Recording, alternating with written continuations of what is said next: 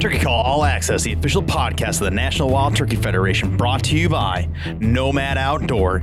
Turkey Call All Access is a digital campfire where the host and guests discuss topics of the day, conservation efforts, tips and techniques to better your experience as a field, and share our members' stories.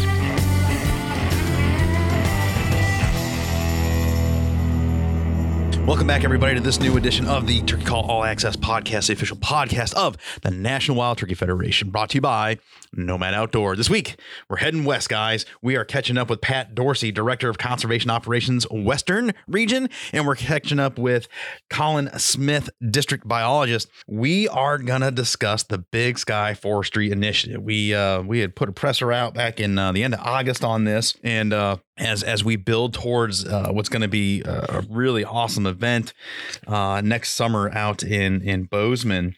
Uh, we want to tell you about it. We want to start uh, diving into it, um, bringing the, the the professionals in and tell you why this matters all across the country, not just uh, for people that live in Montana and Idaho and people that have issues with wa- uh, wildfires. Okay, so really amazing initiative going on here with all the the, the stakeholders that are coming to the table, uh, all the the local people that have. I mean, everybody out there. You're going to hear that has a vested interest in this. It doesn't matter if you're rich, middle class, poor, movie star, gym teacher. It doesn't matter. Fire uh, is a threat to everybody out there, uh, to include the traveling turkey hunter.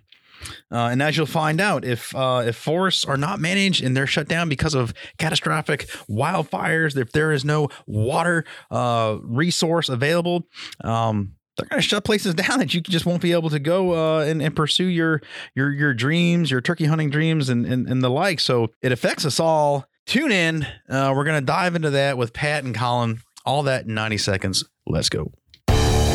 Some say a silenced gunshot is the baddest sound out there. At Silencer Central, we have another favorite.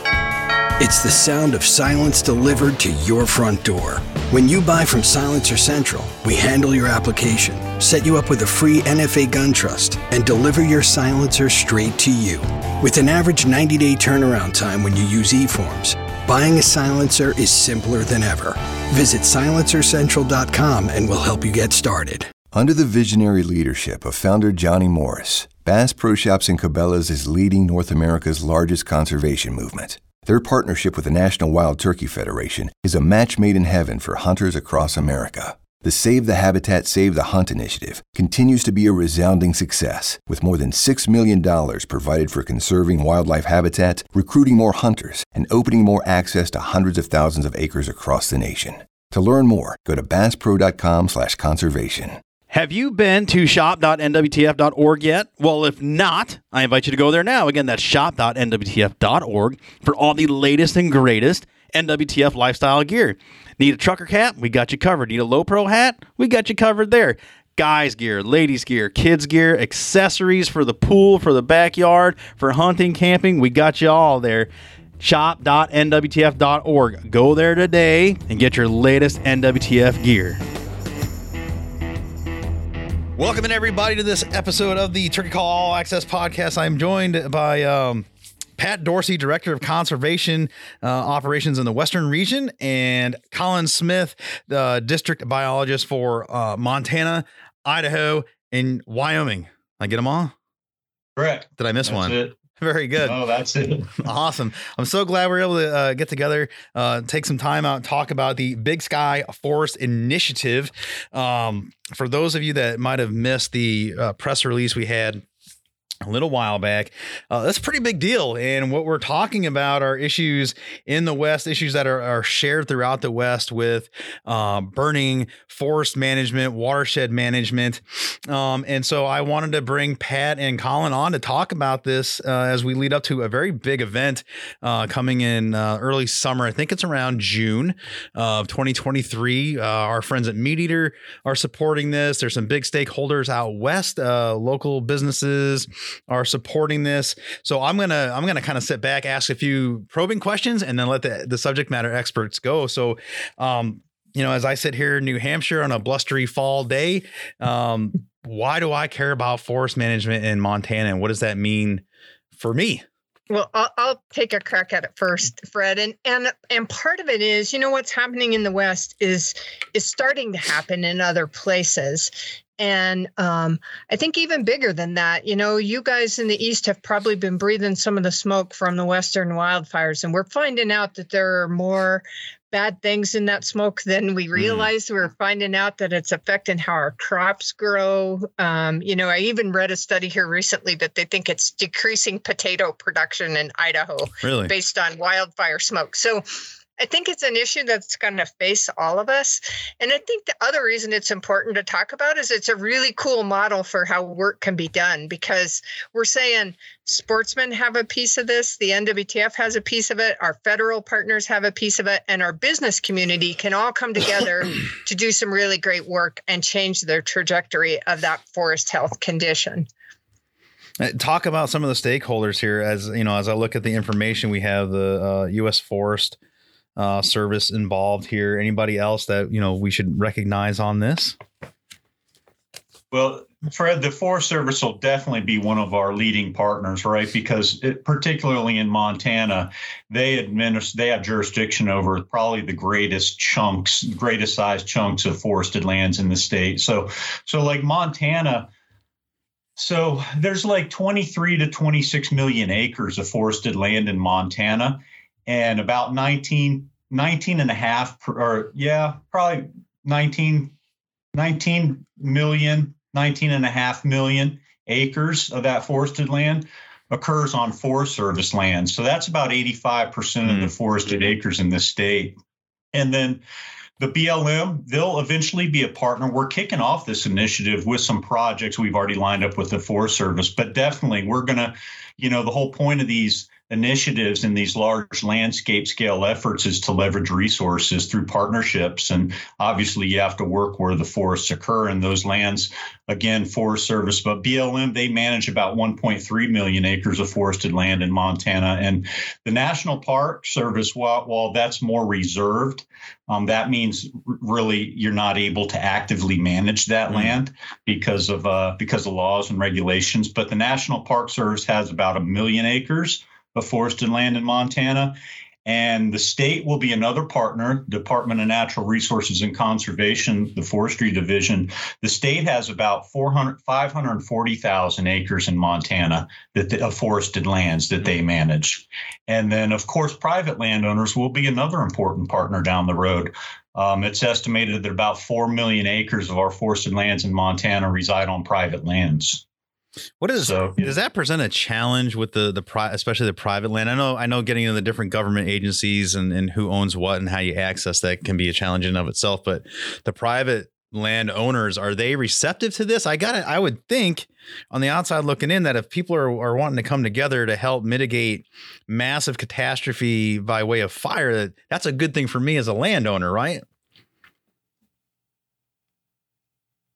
Definitely. Um, the private land they're coming around right? So so prescribed fire you know natural fire is the lack of natural fire is the reason we're in the conditions we're in now. Mm-hmm. you know for for for a hundred years we've been suppressing nat- natural fires and they're an integral part of the ecosystem. They're they're they're uh, definitely needed to help maintain these systems. So what what's happened is by putting out these fires at every opportunity we've had a chance to, uh, we've just got overly dense stands of timber, thick. They're they're uh, monotypic stands. We're losing diversity, and when they actually do burn by natural conditions, now it's uh, more than likely in, in catastrophic fire events.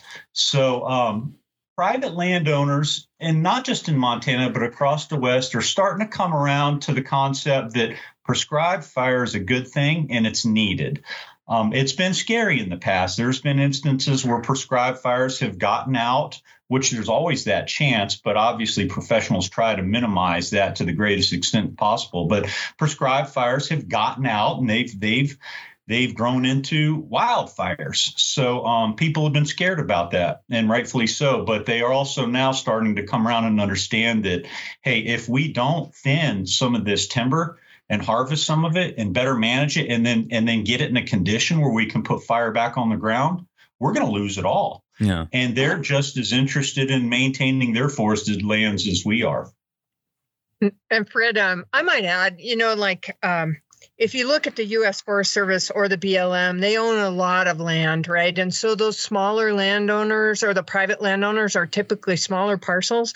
But I think what we're starting to realize in the West is those are really important parcels, right? Yeah. Like if we want to protect our water supply, we need that private landowner that's in the middle of the watershed to to help us when we do work on the Forest Service boundary. The the fires, unfortunately, don't, don't stop at the Forest Sure, Service sure. sign, right? They burn wherever they want to, and so um, it's it's important to have those private landowners on board from a water perspective. It's also important to have them on board when you think about, you know, it's been some of the fires out have have devastated communities, right? And so you don't want it burning into a community or a subdivision, and getting those those folks to be part of this effort is crucial to maintaining all of the values that that we all share. So, so two things I mentally I put a pin in. I want to try to tackle them sequentially here. Uh, Colin, you initially said, you know, we've big we have have suppressed natural fire. Uh, I want you to kind of dissect that a little bit. What does that mean to suppress fire that occurs? Like people people hear fire, like of course, why wouldn't you suppress fire? Put that sucker out, right? That that can't be good. And then the other part of this uh, that I want to segue to is what Pat started talking about is is this urban sprawl and and the population uh, i guess we can call it a boom especially over the last 24 28 months uh, specifically in montana but first you know colin go ahead and talk about that suppression and then we can get into the population um, uh, boom as I, I termed it Yeah, yeah. So, so you know, looking back decades and decades and decades ago, you know, forest management has gone through different, kind of like different, different uh, purposes over the years. You know, at one time, you know, forests were logged very heavy. Well, well, hell, let's go back before European settlement, right? Um, Native Americans, indigenous people were on the landscape, and and they and they put fire on the ground purposefully. Um, just about every year in different places. Now they used fire as a tool for different things, but some of that was actually to benefit wildlife habitat, Hmm. right? So fire's been a part of these natural systems, and of course, um, natural fire is generally ignited by um, lightning strikes.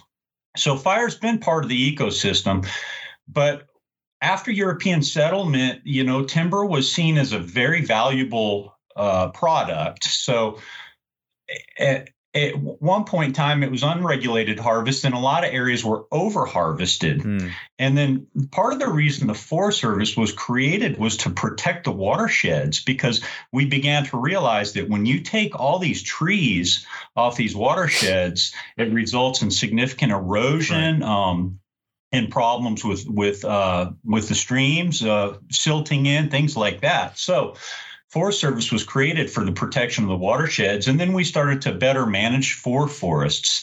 And then there was an era, and Pat helped me out. I think it was like 60s and 70s, where Smokey Bear was really big, right? And and and it was very effective, right? It was put out your campfires, make sure you know fire's a bad thing. Well, it just I think it just kind of had a had a unintended consequence where people felt like fire was a bad thing in the forest. So so for many many many years we suppressed just about any fire that was on the landscape whether it was uh, unintentional or uh, a natural uh, ignited fire there were large scale efforts to suppress those fires and then and then with the advent of um, research into prescribed fire and, and the purpose of fire and safe fire burning techniques, we're slowly trying to put fire back on the landscape, which we've been successful the last 20, 30, 40 years.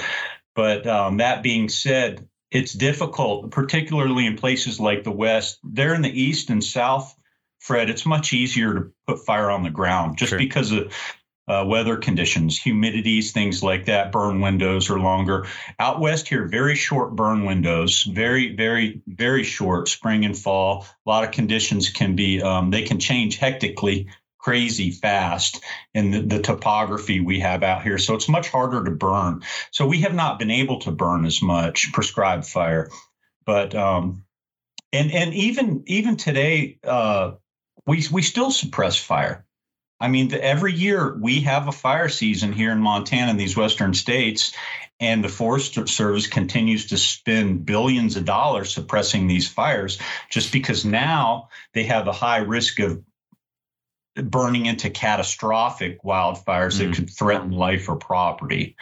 So uh, the key here is to get the forest back in shape through active management, where we can put prescribed fire back on the ground in a safe manner and continue to manage forests that way. Yeah, that's great. So, yeah, taking the idea of that and, and people that are Montana natives or Western natives, right, that that understand the benefit, and, and, and maybe you're perhaps a generation and a half or two generations now removed from you know Smokey the Bear and, and that whole campaign, but you have this influx of of newbies non-native Montanans, right? And a lot of these people are coming from coastal regions. People are coming from the east. They want to go find their slice of big sky country.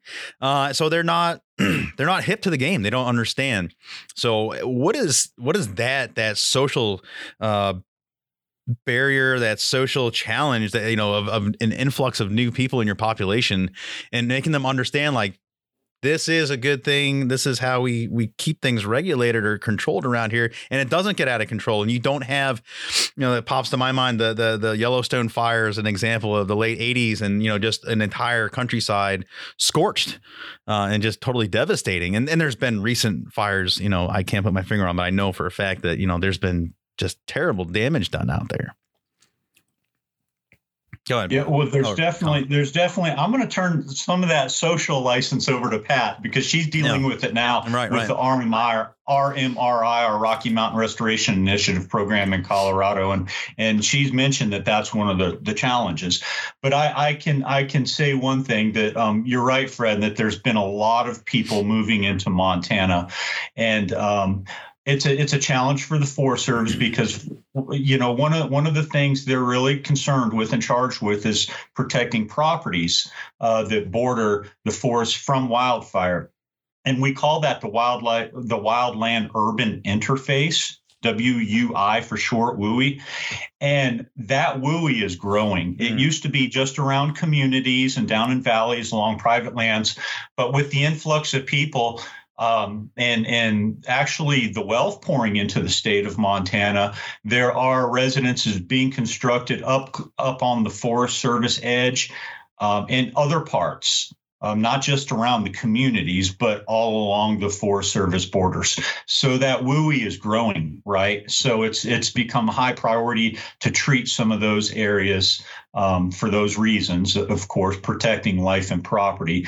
But also, it's a segue into treating some of the lands, the Forest Service lands behind those WUIs. You got to treat that WUI first if you're going to put prescribed fire back on the ground eventually.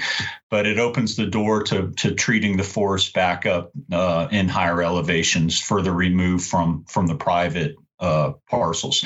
But I'm, I'm going to let Pat address some of that social license because I know I know that is that is one of the challenges and hurdles that we have to overcome here mm-hmm. to get this work done. Well, Fred, first off, I'd just say you were really kind saying that the, the natives know it all. And it's the, it's the people that have moved in that don't know because in all honesty, people love our, we love our trees, right? And, and sometimes people don't make the distinction between what's a good tree, what's a bad tree, how thick the trees were historically, all of that kind of stuff. And so, to a certain degree, you know, I fault um, I fault people like Colin and myself, right? Like biologists, we should be doing a better job of explaining to people why we're doing this and and why it's important. And and I think eventually people um, people will get it, you know? I think the other thing that people want to know is like, we're talking about thinning trees here, but that's good for wildlife. People love wildlife and and to understand that that um thinning trees actually doesn't hurt wildlife. It's it's good for wildlife, people want to know that, right? They want to know it's good for the environment. And so we need to do a better job. And so, first off, I guess I got to give you a little shout out to giving Colin and I some time today to talk about those benefits, oh, yeah, right? Nice.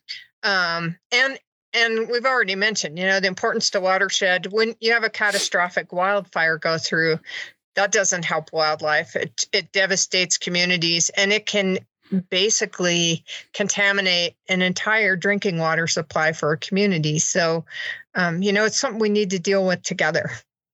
And the water issue is is one in and of itself. That's you know, I think we we talk about it here for the Big Sky Forest Initiative.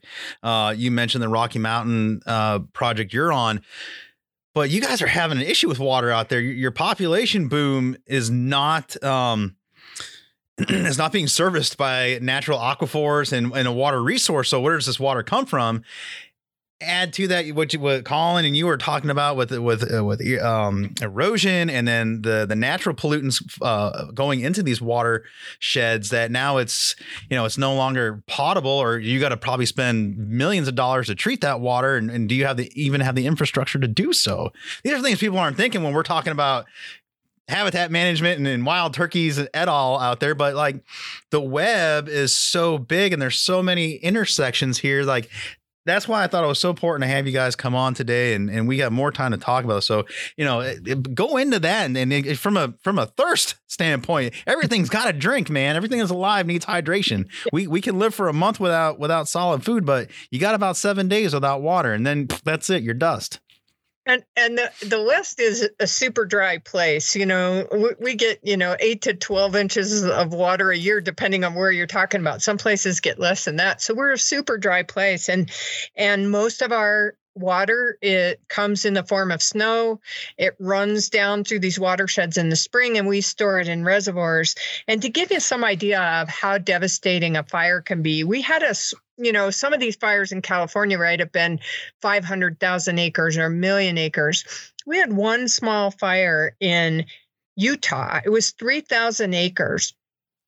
And it put so much sediment into the drinking water supply. It completely shut down a water supply our water plant and the people had we're, we're not getting water from that facility at mm. all. They had to rebuild the water plant to be able to treat the water. And so i mean you're right it is a web and it's super connected. And so you know i, I think about all the people that drink water out there that maybe don't even know anything about the nwtf but um, it's kind of a crazy connection. Yeah, that's an important part of our story right? Because again i mean me and and uh, and Jason Tarwater, you know, talk when we were when I was an RD, we would talk about this all the time about you know how do you how do you how do you talk about our message? What's our message? How do you sell? You know, if you're giving someone a 30 second elevator pitch on who we are, well, I can do that fairly easy here in, in New England and in, the, you know the whole Eastern Seaboard. But out there, how are you playing to people's sensitivities and how is it? How does turkeys an introduced species for all case and all sense and purposes here in, in, Montana. Like, why does that matter? Well, here's why it matters. This work right here, Big Sky Forest Initiative, and the partnerships and the collaboration between the different agencies, and and and then you know we constantly talk about membership dollars on this program and, and how on a average of five to one, your dollars get matched hello, here we go again. I mean, you start putting donations and sponsorships and underwriting and, and, and, money into this this project. Now we're doing some real good work here. You know, we talk about the analogy of um, you know, work getting done on the back of the wild turkey. And so sometimes I mm-hmm. picture, mm-hmm. right, this this turkey walking through the woods and he's taking care of your drinking water. He's your big pack mule.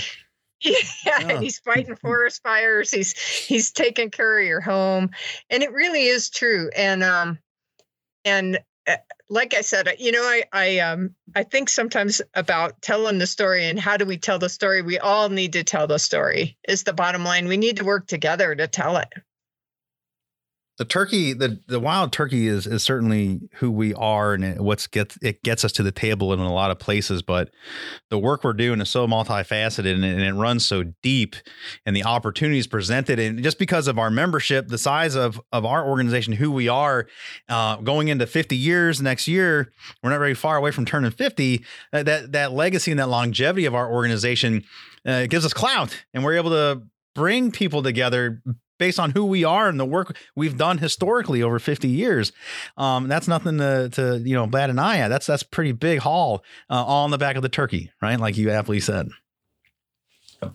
There's two projects that are ongoing right now. Uh, initial project, the Bozeman Municipal Watershed Project, uh, BMWP, in the Elkhorns Cooperative Management Area. Do you guys want to touch on those a little bit? Tell the audience about those. And I know we have, you know, there's definitely some long term project goals with that, but there's there's stuff happening on the ground now. Yeah, there are actually. So, so one of the things we had mentioned, another challenge out here in the West and in Montana in particular, has been litigation, right? Uh, uh, um, so, so a lot of these forest, all these Forest Service projects and BLM projects, things of that nature, they require NEPA approval, which is the National Environmental Policy Act from the 70s. So these projects have to go through an approval process, and and uh, um, only then can can work begin. Well, that that approval process often results in litigation that can hold projects up. Mm. So the Bozeman Municipal Watershed Project is a project that has been on the books for quite some time, and it had it had been tied up in litigation. But here recently, it was approved and uh, cleared for for uh, initiation, implementation. So that's primarily a Forest Service project, but also um, and and it's occurring in and around a, a watershed called Hyalite Creek and Hyalite reservoirs up there. And this this provides what we were just talking about, drinking water for the city of Bozeman. So it's just south of town up in there on the Forest Service. But um, the project consists of thinning, some pre-commercial thinning, also some commercial harvest. Um, they're actually some of those ridges back in there pretty steep, and they're going to need to uh, go in there by hand, hand sawyers, and, and cut trees and take that product out with helicopters. So some of it's going to be a helicopter harvest, but also again the goal is to put prescribed fire back on the ground. But we are also working across jurisdictional boundaries uh, via private landowners because um, as you as you come out of the Forest Service boundary there, you're right into private lands and and there's some forested private land ownership in there. And through our National Forestry Initiative program, which is our partnership with NRCS, mm-hmm. where we provide foresters um, for work for uh, getting work done on private lands our our uh, Bozeman forester, Bozeman Station forester in Montana, has been working with some of those private landowners in that area. So so this is this project is a great example of that uh, large landscape scale water high priority watershed type project and across jurisdictional boundaries. The Elkhorns project is another one similar in nature. We've been working on private lands up in the Elkhorns uh, to um, remove a lot of encroaching juniper. Western juniper is a species that is highly flammable and without natural fires occurring on a regular basis, it can it can become pretty thick, and uh, it basically uh, suppresses some. It's it's actually it can it can provide really good wildlife habitat, but if it gets too thick and too monotypic, you start to lose habitat diversity, uh, and and that you know it shades out a lot of grasses and forbs. So this project is centered on a lot of juniper removal, but there is also some other conifer removal that'll be taking place. Um, the Elkhorns is a really neat area. It's a it's a um, it's a it's a mountain range. It's just kind of south of Helena, but it's comprised of multiple ownerships. There's Forest Service land in there, BLM land in there, state land, and also private lands. And it was one of the first, if not the only, um, approved wildlife management area across jurisdictional boundaries with the BLM and Forest hmm. Service. Mm. So uh, it's a really neat area. And then, of course, up on the north end of the Elkhorns, there's another project same thing like the Bozeman Municipal Watershed. There's a there's a reservoir up there that provides drinking water to the town of Helena, and there's some work going on up there. So these are two projects we've got our eye on. We're trying to raise some funds to help support these projects, and and of course uh, we'll do that any way we can, whether it's through funding assistance or technical assistance, or again on the private land side of things. And then also just another project we just um, are, are working with the Forest Service on is up in on the Bitterroot, um, the West Central project. We're going to be working with the Bitterroot National Forest up near Stevensville, Montana, mm-hmm. to do some similar work in the WUI. Yep.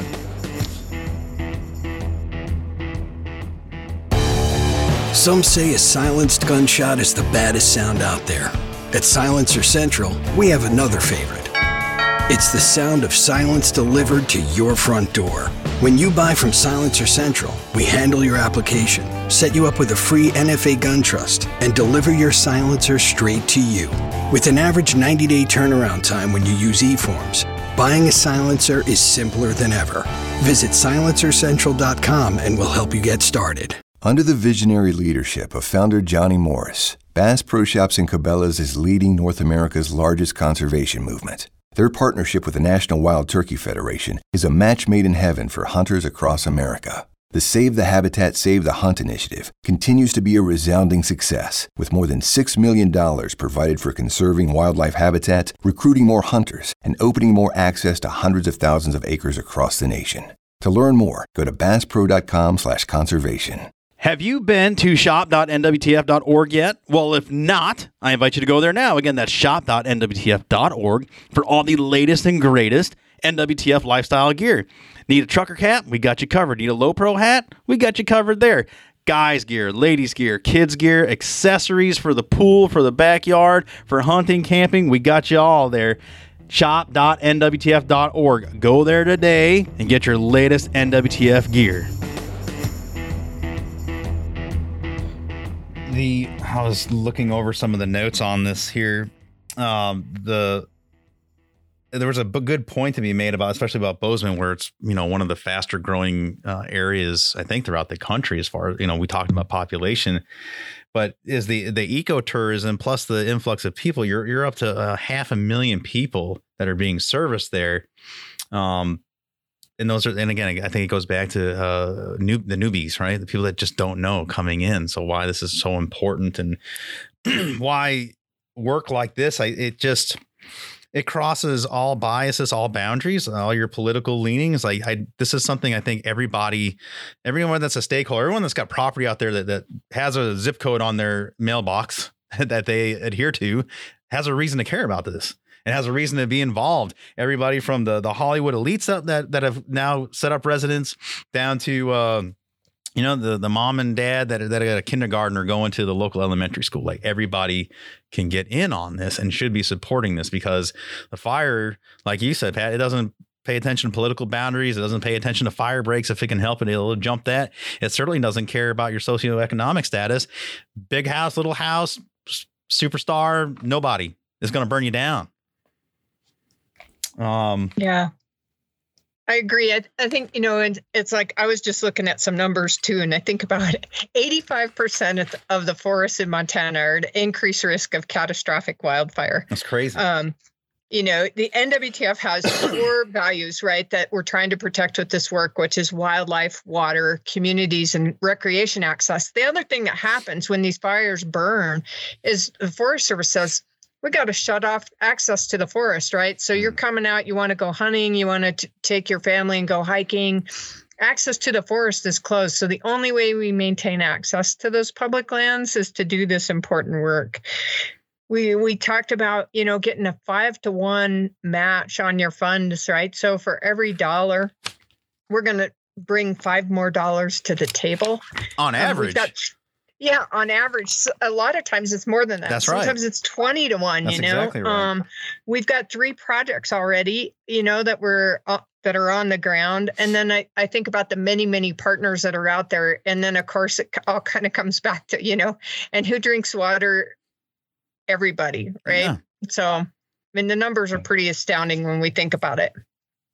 Yeah, and and one thing I might mention, Fred and Pat, you're you're you're right. I mean, it's like people are pouring into the Bozeman area, and it's not just Bozeman; it's all kinds of towns across the West, right? right? People are pouring in; they're coming in off the coast and cities, and they realize that quality life is is um, there's much more opportunity to to improve quality of life just by outdoor recreation. Whether whether you're a consumptive user like a hunter or or, or a fisher person, or um, just a mountain biker, hikers, campers, but people move to these areas, these small towns. Well, once was a small town growing, right, but right, a town right. like Bozeman, they moved there for the recreation, and that recreation is primarily available via public lands. So those shared values that Pat mentioned are so critical to our work, and it's it's not just wild turkeys, right? We're we're fortunate in that the wild turkey is a bird that uses extremely diverse landscapes mm. and ecosystems and habitats because i mean we work everywhere from desert landscapes to montane areas in the west to to um, swamps and wetlands in the southeast and, and, and to Appalachia and, and well up into New England. That's we right. work across the landscapes. But but those shared values are also important. Just I mean, look at our mission, right? We're conservation of the wild turkey and preservation of our hunting heritage. Okay, well, people hunt, right? But hey, you're not going to be doing a whole lot of hunting if you just had a massive fire right. come through come through uh, your hunting areas or public lands or has burn up your community. That's the last thing you're worried about, right? So, um, again, the wildlife habitat Pat mentioned and the water resources we talked about are critical uh, to maintaining those watersheds and um, recreation opportunities. Pat's right. When there when there's fires in these areas, the Forest Service they they have to shut these areas down. There's even after the fire's out for quite some time, they have to go in there and do cleanup. There's a lot of dead snags that could pose risk to people that are out there camping or hiking. So. And, and and you know there's erosion that that happens and they have to evaluate restoration processes before they can even open some of these areas back up after a burn my wife and I, so, um, many years ago, yeah. took a trip to to Yellowstone um, before we started, you know, our, our, our multiplying our family here, and uh, you know, I remember walking through some of the areas of the the backcountry with those, you know, those snags, widowmakers, whatever you want to call them, and the wind whipped up, and then all of a sudden trees just come crashing down around us. This is like every day, and we are hauling ass out of the forest trying to get back to our car, uh, while not, you know, attracting um, attention from the the local predators that were abundant. Uh, it was a pretty wild trip, and that was pretty scary. And that was all because of that that fire that I had mentioned, that, that late '80s fire, and you still had the, these remnants uh, some 20, 30 years later mm-hmm. that were not taken care of. What is it? What does that mean, right? So when we talk about the the management of the forest and the damage that's been done what actually happens when the forest service goes in or we you know we bring our resources together to, to, to hire contractors or, or put p- boots on the ground what actually happens because you hear it all the time we got to go in there and manage the forest and do this and it kind of ends there and i don't think anyone ever thinks beyond that that what what's the physical work that that takes place yeah, yeah. So so going back to like fire, right? Um, fire is not a bad thing, right? And that's what we need to impress upon people. It's not a bad thing. It's just that when conditions are right for catastrophic wildfires, it can be a bad thing sure. because it knows no bounds. But even natural fire in in in uh, under the right conditions is healthy. It burns a nice, good mosaic across the landscape. So, what we're trying to do by active management, and in, in this case in the West, again the stands most a lot of the stands are so dense that um and we've suppressed fire and and and we haven't talked about like beetle and bug infestations right they're part of the natural process also but but when stands get overly dense and there are beetle outbreaks it tends to spread like i mean a bad disease across the landscape and mm. gr- much larger uh, greater quantities than would naturally occur in a nice naturally thinned out stand.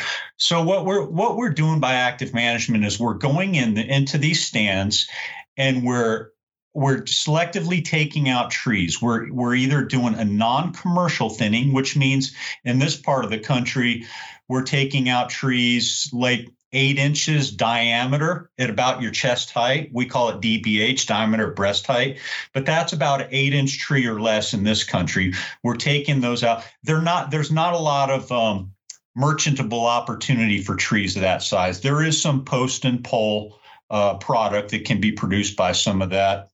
But for the most part, a lot of uh, a lot of chip mills and things like that have been mm-hmm. closed down, and that's a whole different discussion, right? There's is our mills and our capacity, but we're taking out that non-commercial stuff. We're thinning these stands.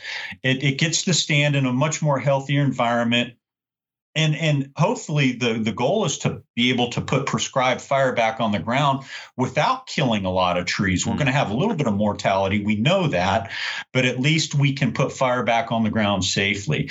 Um, we also are looking at uh, timber that is nearing the end stage of its life. You know these are really old adult trees and we'll we'll go in there and we'll do commercial harvests uh, you know, cut out saw logs, saw timber, stuff like that. And this is this is product that can be utilized, and there's a value to it, and um, it's it's a really good method for managing forest because when you can take trees out of a forest healthily, right? I mean, the the, they're ready to come out. You can take it out. You generate revenue, and that revenue through forest stewardship agreements with the Forest Service can go right back into thinning other areas, let's say a non-commercial unit, a non-commercial part of the forest, that it would cost money to do because it, it does. It costs money to cut these trees out that have no value. Sure. It's very expensive.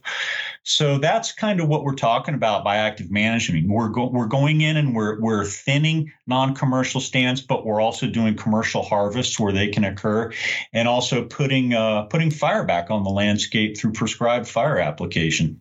I think it's important to hit on the notes of how that how that that that symbiotic relationship works, right? As as far as you know, uh, taking out commercial grade timber and then using the revenue that to reinvest into the resource, right? Some people, a lot of people actually see that and they think, "Oh, it's a cash grab.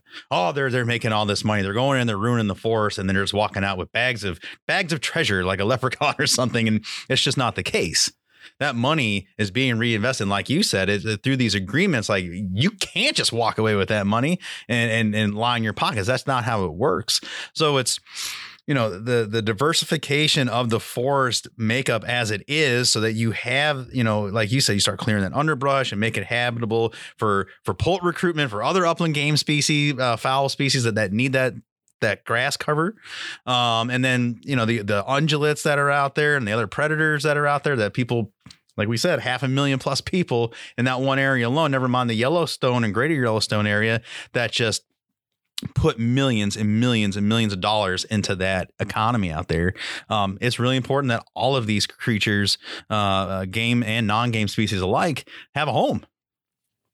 You know, Fred, I, I always think about, um, you know what these forests look like historically. And in some of these forests where we're where we're working there we have like 500 trees per acre and there used to be 35 historically mm. there were 35 trees there per acre so you really? figure well, you've got 465 extra trees that are taking up the water that the tree right next to it needs right that you think about if you're an elk or you're a turkey or you're a songbird you probably can't even fly through that yeah, forest right. anymore or, or walk through that forest right and so there's a there's a whole bunch of stuff and i don't think people realize when colin says these forests are too dense they're not just too dense they're they're like you know more than 10 times the number of trees that they have and and the other thing that people don't realize when you have 500 trees per acre instead of 35 trees per acre instead of having great big old trees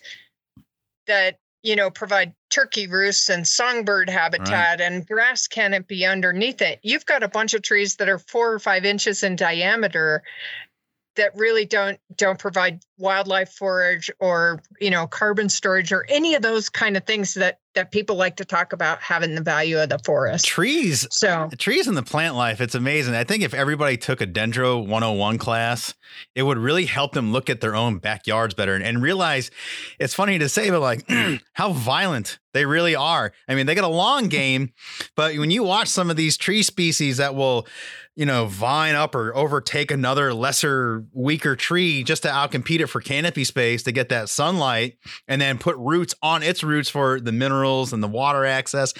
It's trees are they're dastardly, especially the ones that just take over. But you know, because it takes so long to appreciate the end result, like it's, ah, it's just a bunch of trees. But right? it's, it's super well, complex. One of the things that's starting to happen in the West is kind of the opposite of what you described, which is like our trees are so thick, like Colin mentioned, that we're having these shade tolerant species Mm. come in underneath, and they're outgrowing the the trees that like the sun. Mm. So I mean, it's just crazy how we've basically taken nature and turned it on its head with good purposes, right? All we set out to do was stop forest fires by putting every single one of them out. And now here we are in a situation where we're trying to play catch up for the last 110 years of fire suppression. Yeah. Colin, you had you something you wanted to jump in on there. No, I was just going to say it's all about succession, right? Right. Forest succession. It's stages. It's stages of growth, and and and un- unfortunately, that that th- those factors like natural fire that play a role in that succession. We've Right. taken it out. Right, You know, man has suppressed that. We will go in and put those fires out, and and, and it's allowed it's allowed these really dense stands, monotypic generally in nature, and meaning for those that don't know that, that means just like one species, you know, monotypic. It's when when if fire had gone through those stands, it'd be more diverse. There may be uh, many more species Mhm. because that canopy would be spread out more, more sunlight, more water availability.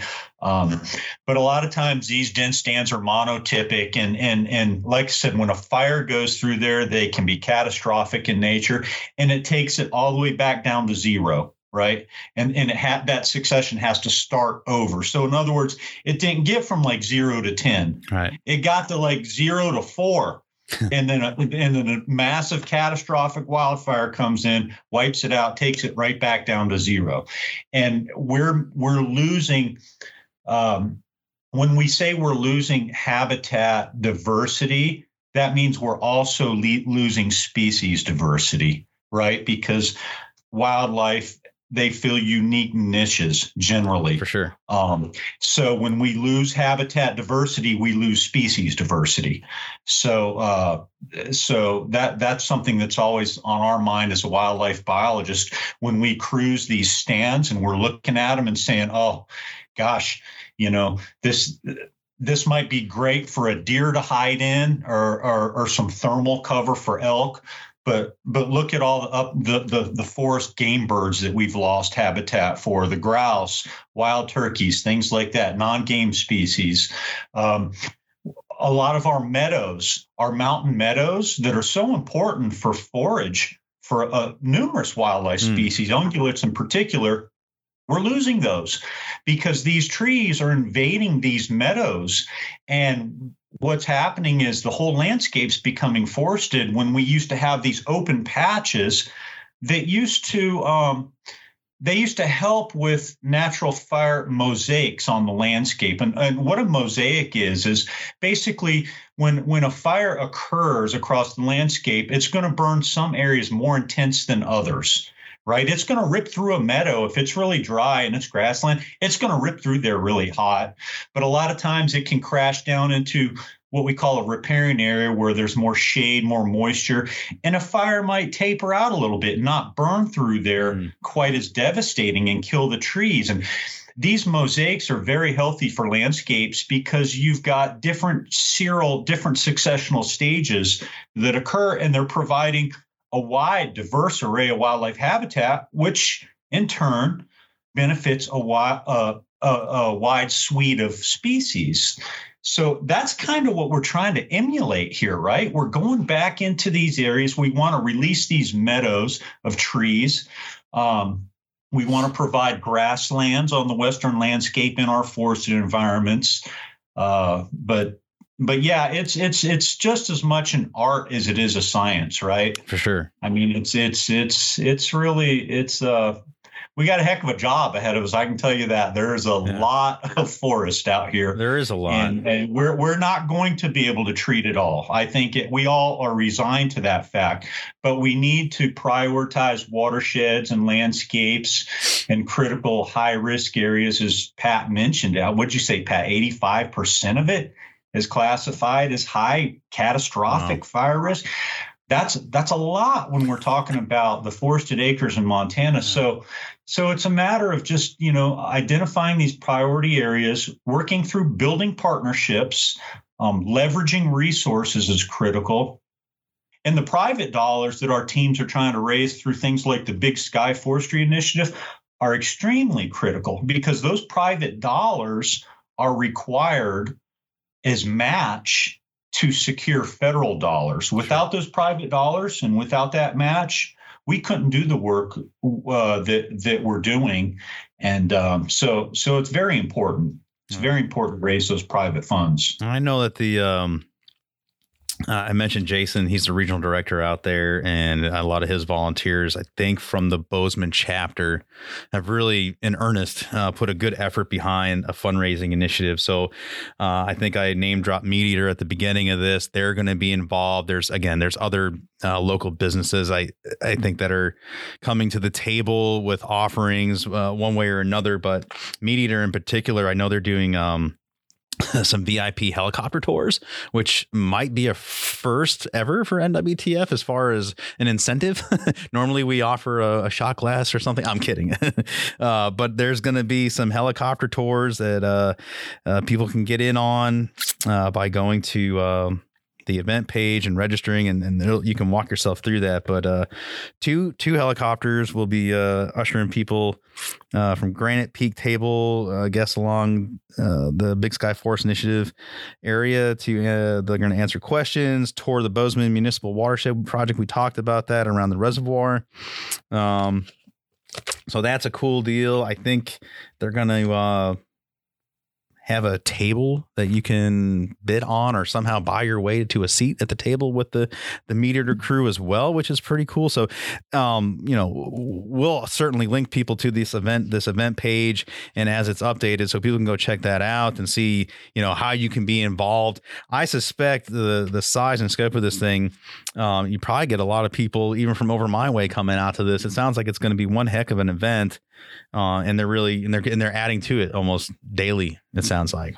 I, I think it's going to be one of those things that's like nothing like an NWTF has ever yeah. seen before, right? Like you mentioned, helicopter rides. Yeah. a lot of the local breweries and distilleries are behind this, and and the bottom line is, I would I would think if folks in the east right now are listening to your podcast and they're thinking about coming out west for um, a vacation and maybe to go through Yellowstone, you should think about coming out and attending the Big Sky event you yeah, know, and, as a fundraiser. And even if you're you can't, it can seriously contributing five or ten bucks or however the, the fundraising mechanism is set up that they have for this.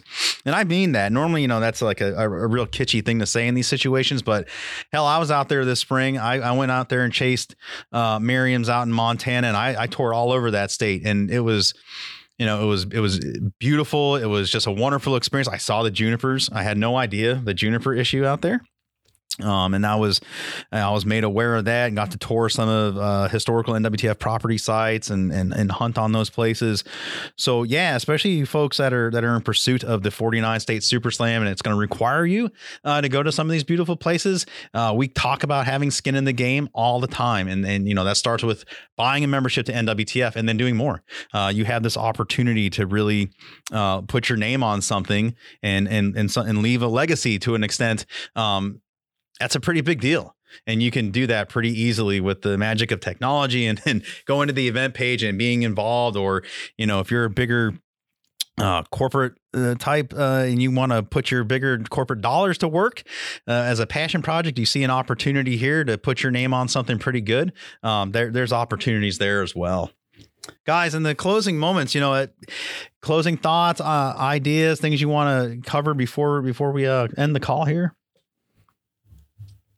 No, just that we we realize we've got a lot of work ahead of us, but it but it starts, you know, with the first project or two, and we've we've got, you know, we've been working in Montana for many many years now, and we're fortunate as an organization and NGO to have developed the relationships with our partner agencies that we have. Uh, namely the Forest Service and BLM and Montana State Forestry. So we've got a, a, a great crew out here a great slate of partners to work with and we're just we're just anxious to get started we need to raise those dollars and and just chip away at it one project at a time. Yeah. You know, it's, it's and Fred, the, the one thing that I would add is, um, you know, you, um, what we've always done is we've done small project and we uh, small projects that we've scattered them across the landscape. And what we're starting to realize is the threats out here in the West are big threats. Hmm. And if you do little projects, you don't you don't help that threat out at all. And so what Big Sky is really aimed at is is saying we've got this big threat, let's throw out some big solutions. And Yeah. and um you know, I I think that's that's where we need to go, right? And so anyway, I'm hoping everybody can get behind it. And like you said, I think five bucks a piece donated on the website be an awesome start. Yeah. Um, there's there's certainly eh, every there's opportunity for everyone to have to have something in on this. And what I am excited about from you know having a, a fundraising background myself is that I think this model eh, can be replicated across the country. You know, when we think about the the southern Gulf states and their motivations to get turkeys back on the landscape in a big way and the concerns that are happening there, you know, you Pat, you said, you know, we do little habitat project here, little habitat. All right, well, let's let's take a big bite out of the whale, man. Let's see if we can eat it in six bites instead of 60 bites. Um, BSFI is successful. Uh, let's t- go ahead and replicate that in, in the South, in the Southeast, and start really, you know, we, uh, during conservation week, we announced so many awesome uh, funded projects across the land that, you know, we're addressing these problems, especially when it comes to turkey uh, populations in, in some of these challenged areas. So, I mean, that is happening, but if you can if you can take something like this and have it be successful and then emulate that elsewhere um, man sky's the limit. Really is and we can do some amazing work and and we got the professionals to do it and we have the relationships. Um it's exciting I can't wait to see how this goes. I, I'm pretty certain uh, I and uh, my my my counterpart uh, Gilbert Randolph will be out there to cover the event. Um, so we'll we'll do this podcast thing again. We'll cover it socially. Get out there. I don't know if I'm going to get in a helicopter. That kind of freaks me out, but I'll send a GoPro up with somebody. You guys can uh, get footage for the uh, the social outlets. Um, what else? While I have you, uh, can can we hip the uh, the audience to is going on out there uh, outside of the uh, the Big Sky Forest Initiative project here? Well, uh, we we uh, we've got we're we're fortunate that we've got a couple of really good successful initiatives here in the West, and maybe Pat can touch on the RMRI, but I'll I'll speak to another initiative. We, we actually we were just on a call working on it earlier this morning, but it's it's the waterways. It's called the Waterways for Wildlife Initiative, and this uh, riparian ecosystems are another important part of the western landscape particularly in the great plains states right? So that's a sea of grasslands from montana north dakota all the way down to texas and new mexico. Um, rather arid environment but but primarily grasslands and riparian stringers which are waterways. Those are the areas that are closely associated with rivers creeks streams lakes they're laced with trees, cottonwood trees, and these cottonwood trees are critical to wild turkeys on the landscape in those those states. So, um, those are another ecosystem that they've got their own unique set of challenges, but they're important to us, to the Turkey Federation. Um, as turkey habitat, but also again to the people, to communities. They provide areas for recreation.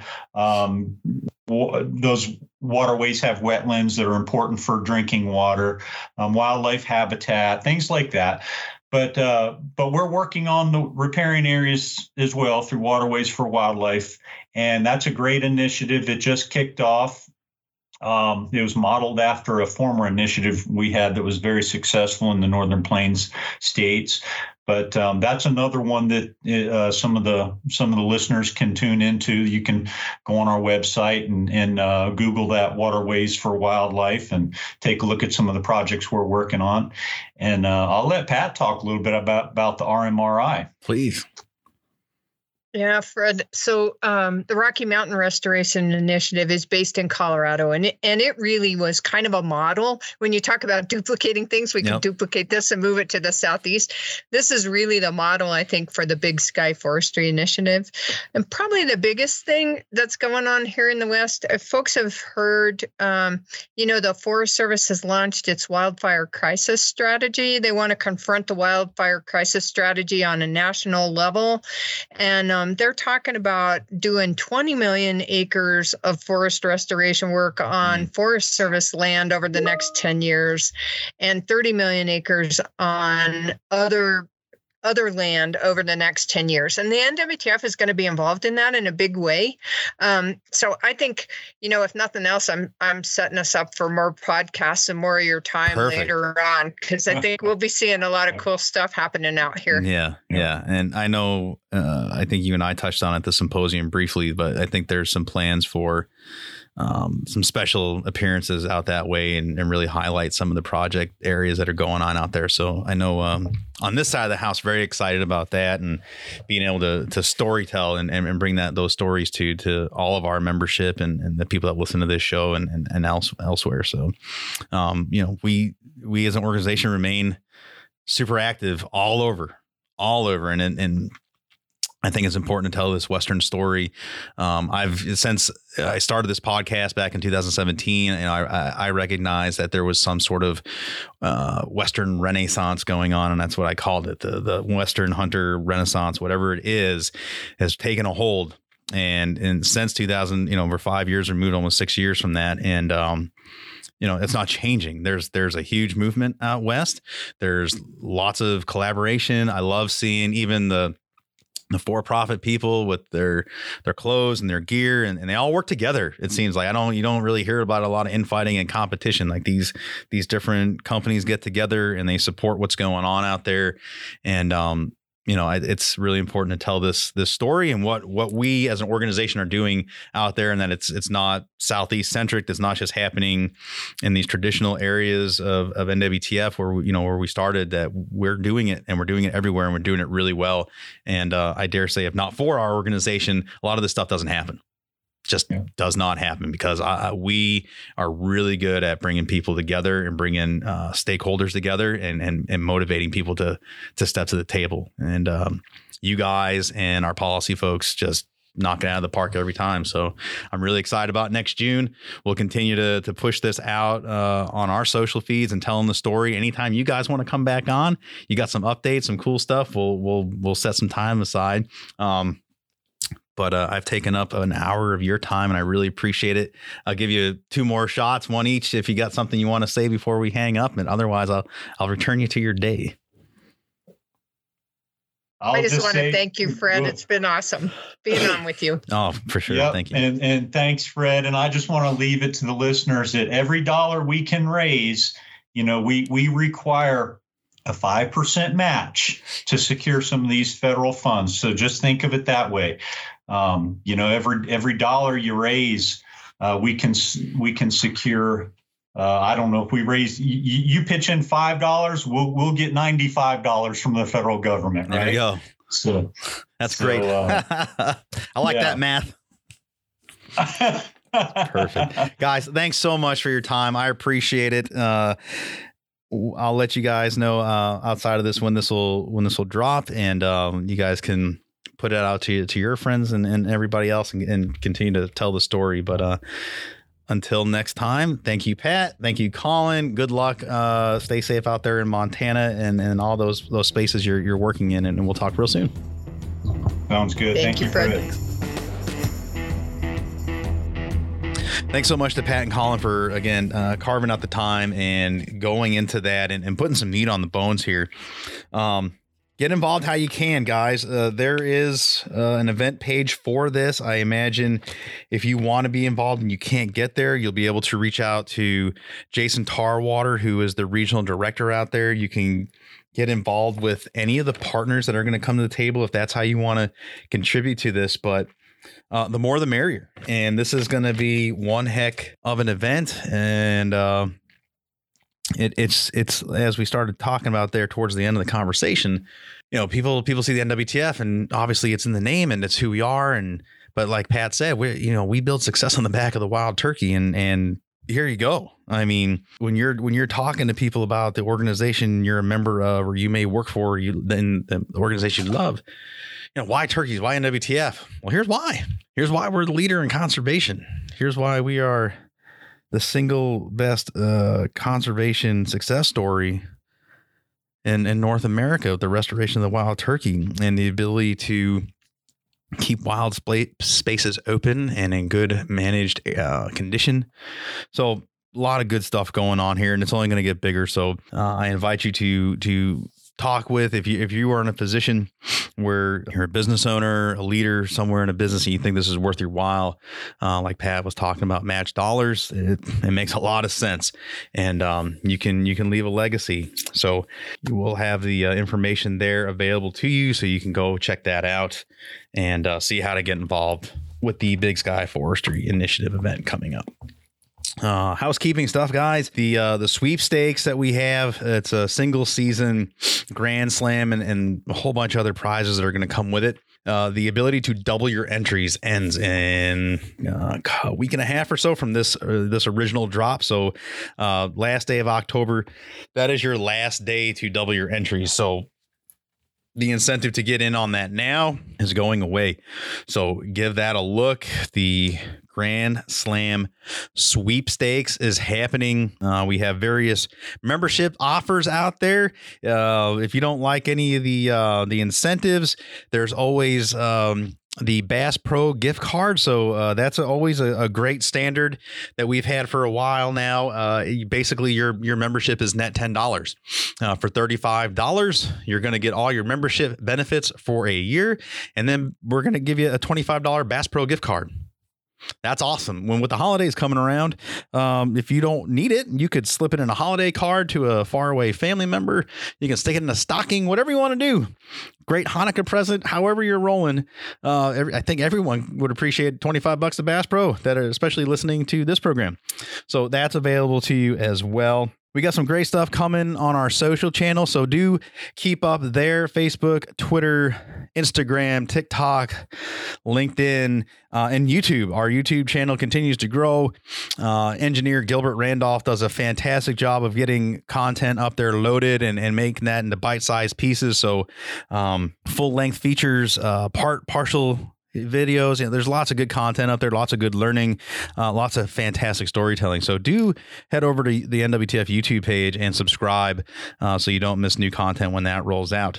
And as always, uh, wherever you listen to podcasts, if you can subscribe, follow, and rate, we ask that you do that. Those five star ratings always help us move up in the charts and work around those algorithms. Uh, as always, it's a competitive market, and the way we can tell our story, this is just one of those mediums, uh, and we'd like to uh, to be out there for folks. So please participate where you can. I'm actually kicking around the idea.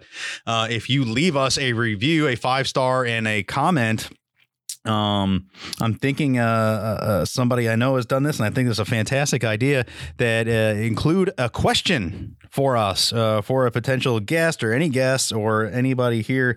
And uh, if you ask a question pertaining to something that we can answer, in that in your rating you will uh, you will be the first question we ask as we you know we get we get requests we get different emails uh, about the show uh, you'll move to the front the top so if uh, if you're so inclined you got a question leave it there that is it for this week more great stuff coming. I hope your seasons are going well.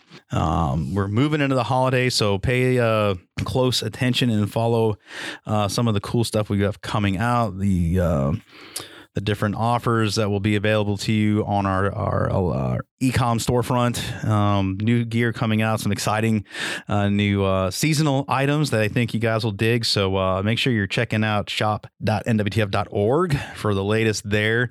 And uh, I think I think y'all are going to dig what's coming for uh, the holiday season. So check that out. Until next time, folks. Oh, Sportsman's box. I don't, I don't, I don't want to miss the Sportsman's box. Again, another, speaking of the holidays, another great opportunity there uh, and, and, could be a great present uh, if you subscribe. There are four seasonal boxes. If you subscribe, you're going to save a bunch of money, or you can buy the one box at a time. Right now, it's the fall box. It will be the winter box coming up, spring, and then summer. So uh, be sure to check out the NWTF Sportsman's Box. Now we're out of here. Be well, take care of each other, love each other, and until next time, we'll see you. Bye bye.